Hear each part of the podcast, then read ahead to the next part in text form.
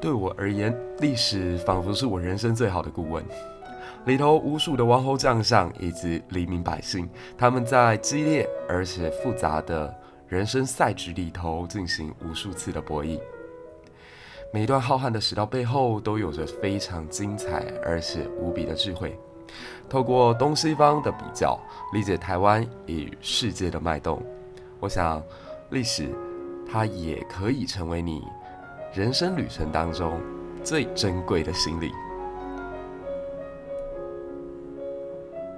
让我们走进下一段精彩的历史故事当中吧。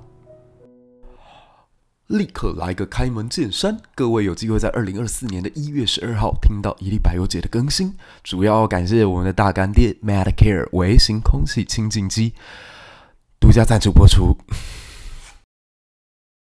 解读人心，解读人性，欢迎来到一历百忧解。好久不见了，大家。嗯，我去年几乎花了一整年的时间在跟大家聊一个非常巨大的主题，叫投降者联盟。其实我不知道有没有发现哦，就我除了前面几集在聊，哎，曹爽他最后为了要选择被司马懿，呃，不要被他政治清算，所以在整个高平陵事变之后选择了下跪投降。哎，那按理说应该没有下一个投降者啦，No。投降这件事情，它其实是一种精神，或者说，所有拥有武器的人，他自我阉割啊，他决定在某一种强权面前，他不抵抗，甚至他最终选择屈服于这个体系之下，然后变成这个体系的帮凶。那创造出来的时代，或者说他所形塑出来的一种价值观，如果影响到了社会的方方面面，从上层到底层。都抱持这样的一个想法的话，那这个年代就完蛋了。所以我记得魏晋南北朝，它其实开始的时候看起来还不错啊。开始的时候还叫太康之治，西晋武帝终于好不容易结束了长达百年的战乱，从黄巾起义、黄巾之乱，甚至更早以前的一些瘟疫，然后好不容易到了太康年间完成了所谓的统一。可是从太康年统一一直到八王之乱，这中间只隔了二十年的时间。哎，其实很多时候我都在感慨哦，就在读华夏历史、东亚历史也好，好像大家都在追求，哎，变动是一个所谓的过渡时期，所以国家分裂是一件坏事。如果在这片土地上出现割据政权的话，哎，那一定是过渡阶段。所以大家都在期待赶快统一，赶快统一，赶快统一。可是你会发现，历史非常吊诡的给我们一个这样子的讯号：凡是统一王朝，其实老百姓过得也没有比分裂的时候来得更好啊！你可能会说不会啊，分裂的时候有战争诶，分裂的时代那种打来打去的时候。哎，你看，大家流离失所的，这对国家来讲当然是件坏事啊！统一起来多好，就没有战争了，天下分久必合，合久必分嘛，对不对？那合在一起的时候，大家都说是太平盛世。Oh no no no！我记得是元代有一个词人叫做张养浩，张养浩就讲过一句话，他说：“兴则百姓苦，亡则百姓苦。”那国家灭亡了，百姓痛苦，这大家都很容易理解哦。为什么国家在兴盛的时候，百姓也辛苦嘞？哎，啊，你真的以为统一起来的时候，国家就不会发动战争了？国家发动战争最为频繁，就是在统一的时候，好不好？你你可以这样讲了，打统一战争就要死掉很多人。一个盛世，它能够造就所谓统一的格局，你觉得它所燃烧的燃料是什么？啊，那是千万老百姓的鲜血，然后非常有。井然有序的军纪啊，甚至是某种程度上耗尽整个民族的资源，最后才能够让你看到说，哎，他一统华夏，兼并九州，可那真的是对人民来说一个最好的状况吗？然后统一之后，你以为战争就结束了？你看汉武帝，你看秦始皇啊，一下打南边的百越，然后一下北征北方的匈奴，而且很好笑的是。你如果说是对方来入侵你，你必须要做出反击也就算了。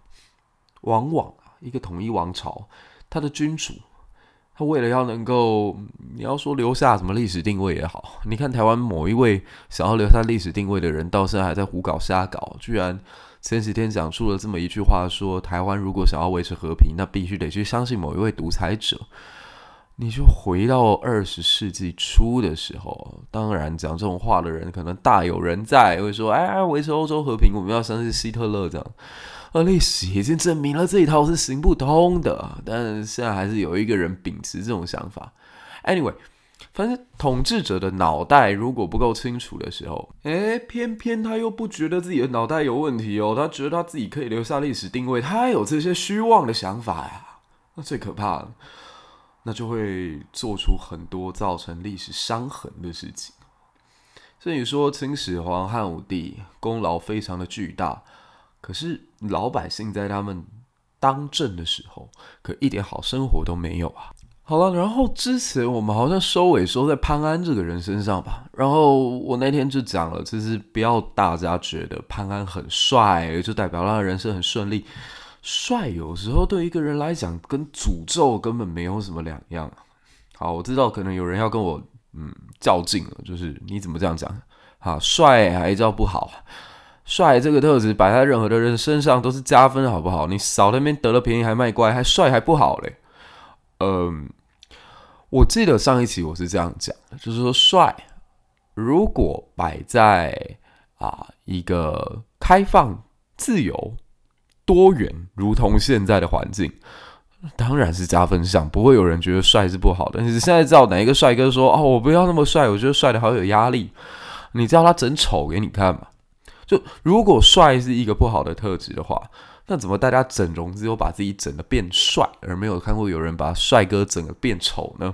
啊，当然，如果割眼袋失败，那就另说了。诶，割眼袋失败的人很多啊！你们不要因为觉得我前面讲了什么历史定位，然后讲了那个虚妄的念想，然后相信独裁者，就觉得我现在在讲割眼袋是在讲某人嘛？可能是我在讲某人没有错啦，但你们这样想，就是代表你们也不是很纯洁，知道吗？你们也没有那么善良。好，你可能说李文成，你这边预设的东西也太多了吧？什么叫做自由、多元、开放的社会？帅是加分？好难理解，好啦，其实不难理解。我再把这个空间环境线索一下，就是如果现在它是一个相对之下比较封闭的空间的时候，啊，封闭的环境，举例而言好了，像说在军营啊，军营够封闭了吧？这是我们。可能一生当中待过的环境里面，男生比例最高的地方啊，对，因为我自己的成绩没有好到可以读纯男校，所以我不知道如果是在高中阶段读读了纯男校又是一个什么情形。可在军中好了，帅真的是加分项吗？我可不这么认为啊。我记得好像我高中有一个学弟吧，然后他在当兵的时候，他他就是那种长得。特帅的那种，五官很立体啊，然后身材又很好，好像是加入游泳队还是什么的，身材练得特好。然后我印象最深刻是他在退伍之后，有一次他发了一张他跟女朋友的照片，然后是在泳池旁边的，所以当然是没有穿上衣。他的一个同梯就在底下不温不火的留了一句说：“哇，身材还是一样的好啊。”然后我学弟就是回了一句说：“诶，你你怎么会讲这句话？”这样，然后那一个人就回复他说：“以前在洗澡的时候，我都会看你啊。”然后我不知道这句话带给你的感受是什么啦。就是说，如果说我这个学弟呢，他当时是没有察觉到的，那他就被白白看了嘛。OK，万一他当时是有察觉到的嘞？你你有没有想过他在军中的那几个晚上，他会多么的提心吊胆？谁知道这个学长想要干嘛啊？谁知道这个林兵想要对你做什么？然后你也特别容易被针对嘛，就是啊，长得帅，然后万一同样这件事情做不好，其他平庸的人他可以躲在人群当中啊，跟你长得特别的显眼，你就有可能会被盯上。好，我再换另外一个角度来讲，我相信可能会更多人能够理解。你觉得漂亮是件好事吗？美女这件事情是好事吗？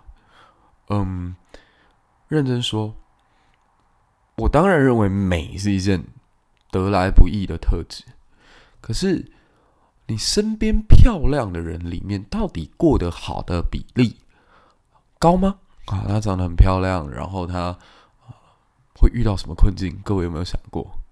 就成语为什么会讲红颜薄命？你认为红颜薄命的理由是？难道真的漂亮的人虽然的不虽妙吗？不是啊，是因为君子无罪，怀璧其罪啊。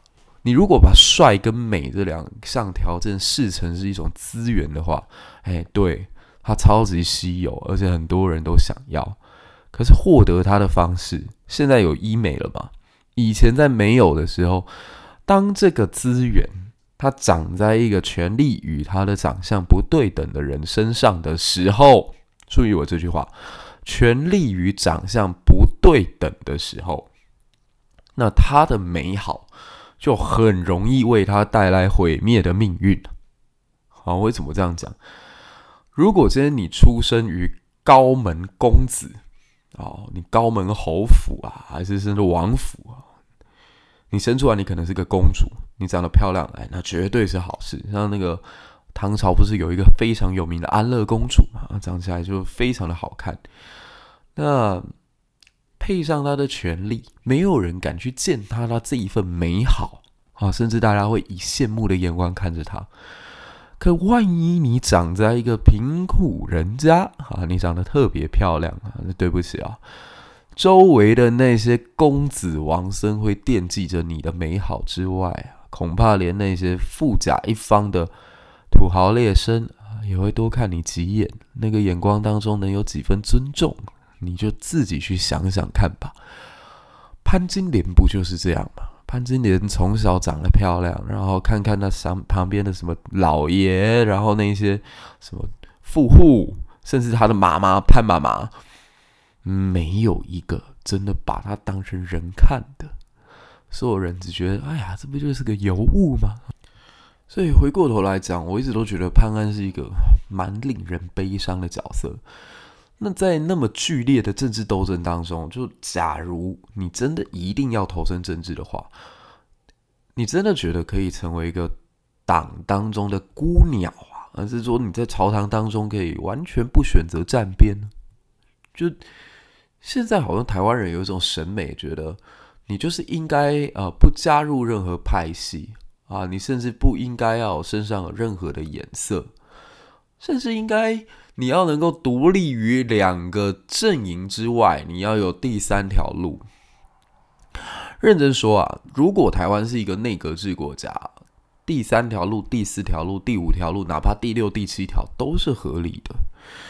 可是，当这个国家它的首要目的，或者说他现在遇到最尖锐的问题，其实就真的只有两个选项的时候，你硬要去生出第三条道路出来。我个人就只能这样讲，就添乱了。好像你妈妈今天问你说：“哎，你要吃饭还是吃面？”你说：“啊，吃冬粉。”可妈妈就是只有买了米跟买了面条。你跟她讲了冬粉之后，巧妇难为无米之炊啊！啊，你要知道到哪里生出来啊？当然可以啊。如果说食物你追求多样性，这行。可以有些东西它就是真的只有两个选项，像说是非题。它只有一个圈跟叉啊，你要硬是伸出一个三角形。朝堂之上的争论，其实大体也是如此啊。你说唐朝的时候牛李党争，一边代表是贵族的利益，一边代表的是寒门集团，他们透过科举制度考上来，所以他们必须要捍卫所谓世人的风骨也好，或者说集团的利益也好。好，你这个时候你想要走出第三条路，可以呀、那你就是下一个李商隐。李商隐是一开始跟着他的恩人，然后后来娶了他恩人的敌人的女儿。好，从此之后完蛋了，两边都不认为他是自己人。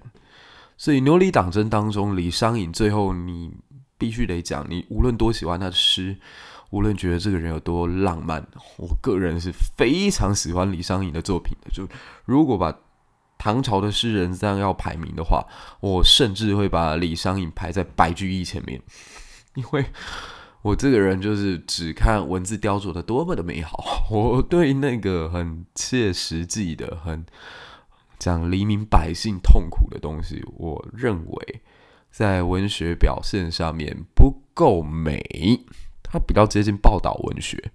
那报道文学当然有它的价值，可是。嗯，好，我就是一个比较务虚的人。我在移花，就是觉得文学它应该是以一个更美的方式呈现。所以我李商隐，我甚至摆在白居易前，李白之后这样子。可是他的政治选择就极为拙劣嘛。那你说回到潘安这个时候的朝堂，潘安这个时候很简单嘛，他是要选择跟贾后站在一起，还是跟贾后站在对立面？没有办法中立。很多人说那智慧不够，如果选择独善其身的话多好。No，那个年代我认为最高智商的大臣应该是张华。张华是在晋惠帝时代一个非常有名的宰相，很多帝国的制度。很多帝国行政上面的问题都是靠张华一个人解决掉的。可是张华要怎么样获得稳定的权力来执行，然后最后啊、能够让自己的命令出得了这个宫廷，然后能够出得了洛阳，可以颁布到全国？很简单啊，依附当权者啊，他还是得跟贾后一条心啊。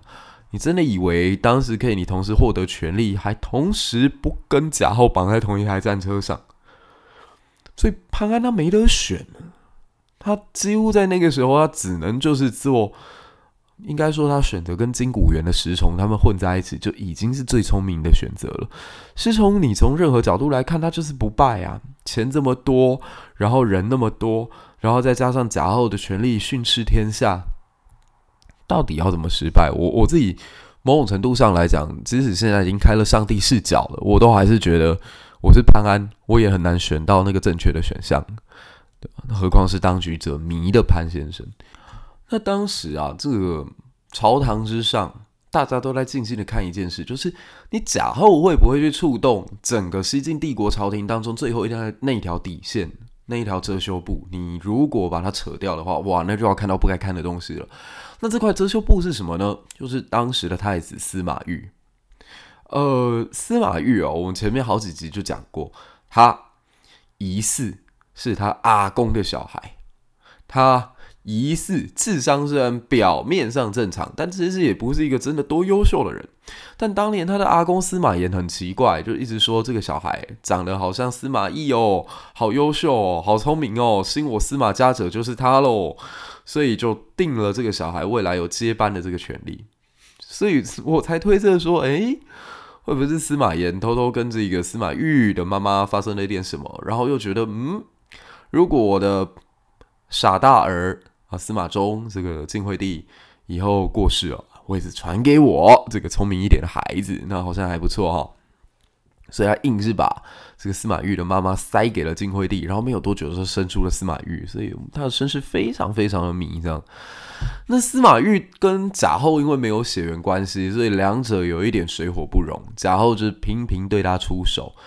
那司马懿最惨的一次，其实跟潘安也有关，就是他有一天听到自己的父亲生病啊，所以要进到这个宫中来拜见父亲母亲。结果要接见之前呢，忽然被太监拦下来，然后太监都拿出酒给他喝，这样。我不知道大家听到酒。会不会想到什么？你看，这就是中国式的父慈子孝。中国式社会每天都在告诉我们忠孝仁爱、信义和平。可是对不起，我相信刚刚无论你是一个怎么样立场的人，你听到说现在太监奉命端了一杯酒要来给司马懿喝，你是不是内心那个小警总开始警报器大响？嗯，要出事了，对不对？那个酒有毒，对不对？爸爸要来毒小孩了，对不对？所以你看，这个中国式的教育有多么的失败。表面上大家都知道四崇八德，然后实际上大家也都知道不是这么一回事。那司马懿知不知道呢？司马懿当然比你们每一个人都还要清楚。一马怎样就不会住北当林，他知道那个酒一定有问题。那、可是怎么办？父命难违，皇命难违。他喝了，啊，喝了之后有没有死？没死。法外开恩，父慈子孝真的出现了。这个家庭真美满，这样我的家庭真可爱。司马懿为什么没死呢？因为那一杯酒，他只是加了一些安眠药在里面，他并没有真的要毒死司马懿。因为如果这个时候毒死的话，太难看了。拜托，作秀也要做全套啊！你那个稍微遮掩一下嘛，你这样当街行凶，这能看吗？还还是说司马家脸都不要了，就跟当年司马昭一样，当街刺杀天子，这种事不能再来一次啊！上面是刺杀自己的老板，现在是毒害自己的小孩，这怎么讲都非常非常的难堪嘛。啊，司马懿没死哦。可这个时候呢，他忽然间看到他潘安叔叔就出现了，潘安叔叔还拿了一封信啊，然后就跟这司马懿说：“来来来来来，照着我上面写的东西，你抄一次。”这样啊，司马懿知道自己喝醉了，就是说：“啊，不抄不抄。”嘿，这个时候哪有可能让你有不抄的选项？人家贾后就是设了一个局，要让你往这边跳啊！现在你都已经进行到百分之六十六了，就 loading 进度已经这么接近完成，怎么可能放过你？所以潘安就强迫司马懿还是要把那个诏书给抄下来，然后抄完之后，那个旁边的小黄门太监就急着赶快送到晋惠帝面前，然后宣读出来给大家听。这样，那这封诏书有多么的可笑？这封书里面就写了说：“哎呀，这个陛下宜制裁啊，皇后也宜制裁啊。如果两个你们都不制裁的话，那儿臣我就来帮你们了，儿臣自己来。”这什么意思啊？就。你现在不是生病吗？你们两个赶快去自杀啊！你们不自杀的话，我来帮你们自杀，这样何其幼稚，何其粗糙啊！那这个时候贾后就大怒，就跟这个皇帝说：“你看，你儿子大不孝，想要干掉你，你现在居然讲出了这种话来啊！如果不下手为强的话，那就没机会了。”然后司马衷这个时候就愤怒啦，就是说：“好，处死他！”然后宰相张华就心想：这对夫妻到底智商能够低到什么地步？就跳出来说：不行不行，这个太子是国之根本，动摇了之后，我们帝国以后还怎么办？对啊，那当时哦，所有明眼人都看得出来，哦，完蛋了，贾后跟这个太子势同水火，是一定会决战的。那司马伦。当时的赵王也是当时整个西晋帝国算辈分最高的宗室大臣，宗室就是指皇帝的亲戚啊。呃，我如果没有记错的话，这个时候的晋惠帝应该要叫他一声皇叔哦，还不止皇叔公，因为这个晋惠帝他已经是司马懿下来的第四代了嘛。啊，司马懿一代，司马昭一代，司马炎一代。司马衷一代，所以已经四代了哦。啊，这个赵王司马伦是司马懿的第九个小孩，所以他比起司马衷大了三代，所以他要叫他叔公。叔公地位有个够高了吼。那当这个叔公看到自己的这个侄孙，包括他的儿子，哈，就快要被贾后给干掉了。那这个时候呢，他就嗯。算正义感爆棚吗？还是说勉强他心中还有一点人性存在？就说，哎，这个该保护吧。偏偏这个时候，他身边有一个叫孙秀的谋士，就跳出来讲：千万不要帮啊！你好好想想看哦，现在是贾后重要，还是司马懿重要呢？还是太子重要？啊，司马伦想了一下，就说。看起来皇后的力量是比较强的，因为皇后她背后还包括了整个士人阶级嘛，还有很多贵族站在那边挺她这样，所以看起来皇后是比较强哈，所以贾后比较重要。孙秀就问：“你再想想，那如果贾后不是很重要的话，啊，难道是太子重要啊？司马懿，司马懿颇得当时人望，还是说因为司马炎隔代接班的这个指定啊，让他还有办法继续享有影响力呢？”啊，好吧，那太子重要，这样。孙秀就说：“啊，你再想想，还是贾后重要。其实是没有贾后，没有太子啊，对赵王殿下您很重要。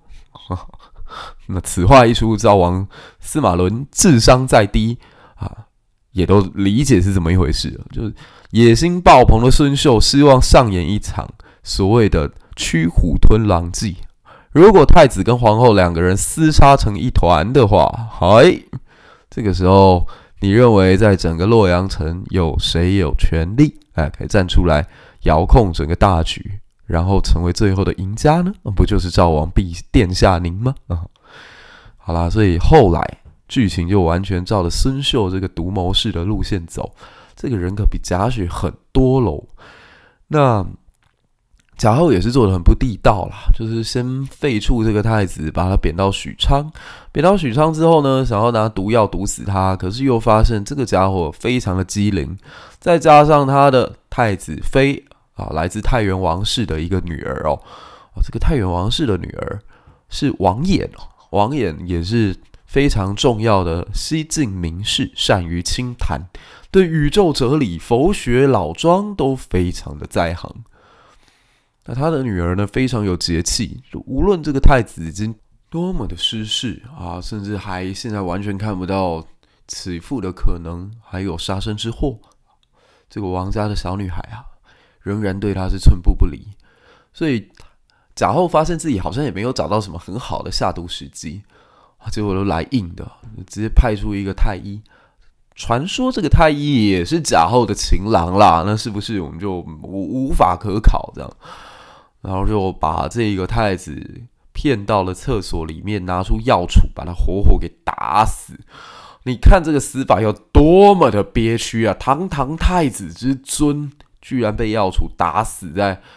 臭气熏天的茅厕里面啊、哦，这就是当时司马懿的一个下场。好啦，贾后觉得这下大获全胜了吧，天下唯他独尊。偏偏这个时候，赵王司马伦左等不来右等不来的机会，居然突然间从天降临。他立刻举起所谓的正义之师，然后昭告天下，他要诛杀这个贾后。贾后居然敢杀了他的这个侄孙的儿子，然后这个。是可忍，孰不可忍？我赵王是绝不可忍，这样，然后就立刻发动兵变，把贾后给抓起来，把贾后全家都抓起来，把贾后身边这些读书人抓起来。其中，大家还记不记得刚刚我讲的帅哥？其实，在一个都是男人的世界里面，他是很容易出问题的。这个孙秀当年在当小官的时候，就还没有依附到赵王身边的时候，曾经被潘安看不起过。就潘安觉得你一个品行这么糟糕，每天都在想一些有的没有的这种见不得光的小人伎俩的家伙，这哪有什么资格跟我这种帅哥可以坐在一起？好啦，他可能没有觉得自己那么帅啦，他就觉得你跟我就不是同路人啊，道不同不相为谋嘛，对不对？孙秀就忍了，憋了这一口气，他就觉得不行，我以后一定要报仇。他是一个非常隐忍的人。我觉得自己好像因为年轻的时候崇拜过德川家康，也崇拜过李登辉，所以一直以来都把“隐忍”两个字当成是一个正面表述的人格特质。呃，可随着年纪现在慢慢长大到三十了吼，我突然间觉得隐忍其实这种人蛮讨厌的，就。德川家康是伟大的，李登辉是厉害的，没有错。可是，如果德川是你身边的同事，或德川就是你现在的工作伙伴，我并不觉得是一件很快乐的事。孙秀就是属于这种性格的人，你你可以这样讲，他现在协助赵王司马伦叛变，然后终于可以把贾后一党全部抓起来了，其中抓到了一个人就是潘安的话，讲到这边，如果主主角。这个剧本的主角就是孙秀本人的话，哎，其实蛮励志的，哎，根本是中国版的《基督山伯爵恩仇录》，你知道吗？就我当年被你看不起，我当年挤不进你们名流小圈圈，现在我带人依靠一个更强大的力量，把你们给团灭了，呵呵，励志是这样吗？那孙秀后来就甚至也去威逼这个石崇嘛，石崇，我很喜欢你身边一个妓女，叫做绿珠。那石崇坚持不给。其实你说石崇真的是这么爱这个绿珠吗？我觉得也不是啊，而是他知道，即使把绿珠给了，也改变不了他的命运。你投错政治的阵营，在古代专制社会那种零和博弈的状况之下。一旦失去权力，那就是身败名裂，那就是生死国灭，那就是家族一个人都不复存在。所以石崇最后呢，跟这个绿珠讲：“我会被杀啊，那可是因为你。”这句话纯纯是道德绑架，他自己都知道不是这么一回事。不过绿珠因为这句话后来跳楼了，然后在这个《红楼梦》的武美吟当中还有讲这个绿珠的故事。我不觉得那叫歌颂哦，大家以后。啊，如果再仔细去想想看，《武美吟》里面讲的那几个女孩子，歌颂她们呢，还是哀婉呢，还是在讲说女儿、女生，在一个不友善的社会里面，还要面对多大的风吹日晒雨打？那孙秀最后也把潘安给杀了，然后潘安在被行刑之前，哎，他发发现说，刑场之上他并不孤单，然后另外一个人就是石崇，然后他很难过啊，因为潘安他的妻子很早就过世了。我甚至一度都觉得他在妻子过世之后，他的人生生活重心应该就是在石崇跟当时金谷园二十四友的身上。啊，看到原本以为可以一起白头到老的这群朋友们，就在这个时候被一个小人被一场政变送上了断头台，唏嘘不已啊！一个时代的风流，一个时代的骨头又要碎了。我之前我就说过，西晋是一个很缺脊梁骨的朝代。潘安跟石崇当然不是什么道德楷模，但至少他们在这个时代，他们有自己的一点点坚持吧。至少还是个文人，然后至少他们还去关心这个社会，还好好的在记述这个时代的历史。孙秀这一刀下去，可什么都没有漏，呃，八王之乱也进入到最血腥的阶段。哎，潘安一死，我真的好像没有什么太大的动力再继续讲魏晋南北朝了。对，然后刚好二零二四开春，我有一个我自己蛮重要的朋友跟我说，他想要听《红楼梦》。凌晨曾经对我做过一个评价，他说要促使我这个人更新，或者是好好的努力，然后两件事情，一个是。我的背后最好有一个男人追着，就是说有一个竞争对手，跟我实力差不多的，不能比我强太多，也不能比我弱太多，这样，那我就会有动力，不想输给他，因为他在他的认知里面，他觉得我是一个胜负欲望很强的人。别人讲的都比较客观嘛，我自己不想辩驳。那还有第二种情形，就是我前方有一个女人。就是当自己现在有一个目标要追求的时候，然后可能是一个女生对我的期待，那我就会努力认真的去做。话是这么讲，没有错啦。但是聊《红楼梦》又是另外一种很耗神的主题。那最近刚好也因为总统大选吧，我心情比较混乱的情形之下，的确，的确，的确，我又重新再看《红楼梦》了。那《红楼梦》为什么我说我每次解读它都很需要很大的精神力度？是因为它创造在一个极端高压统治，然后万民都过得很惨的黑暗时代里。我可能听到这边有一些清朝的粉丝、清帝国的粉丝、清宫剧的粉丝要说：“哎，乱讲！康雍乾那是盛世啊，嗯，哪来哪来的什么黑暗时代？康雍乾盛世那是站在帝王的角度在唱赞歌。”你有没有想过，为什么那个年代可以真的这么的繁盛？很简单啊，那是要付出代价的嘛。他的付出代价就是靠剥夺人民。所以，好，没关系，这下一期可以跟大家讲。从《影状图》的这个奏折，还有一个叫《教魂案》的故事，你都可以看到很黑暗。啊，我刚刚不是讲了一句话吗？如果你只看自己人写的东西不够客观了，外人讲的。当时马加尔尼这个从英国来的大使，他来华的时候看到的是累累白骨啊，骨瘦淋漓的那个长江沿岸的百姓，饿到都快要变菜人了。这都能说明，其实康雍乾时代是一个污浊的年代啊。然后朝臣之间互相拍马屁啊，然后各种包庇啊、养廉银啊、和珅啊。哎，总而言之。时代肮脏，你很难用法条或者更换统治者来解决，但空气肮脏却可以透过 Medicare 维新空气清净机来帮你解决各种疑难杂症。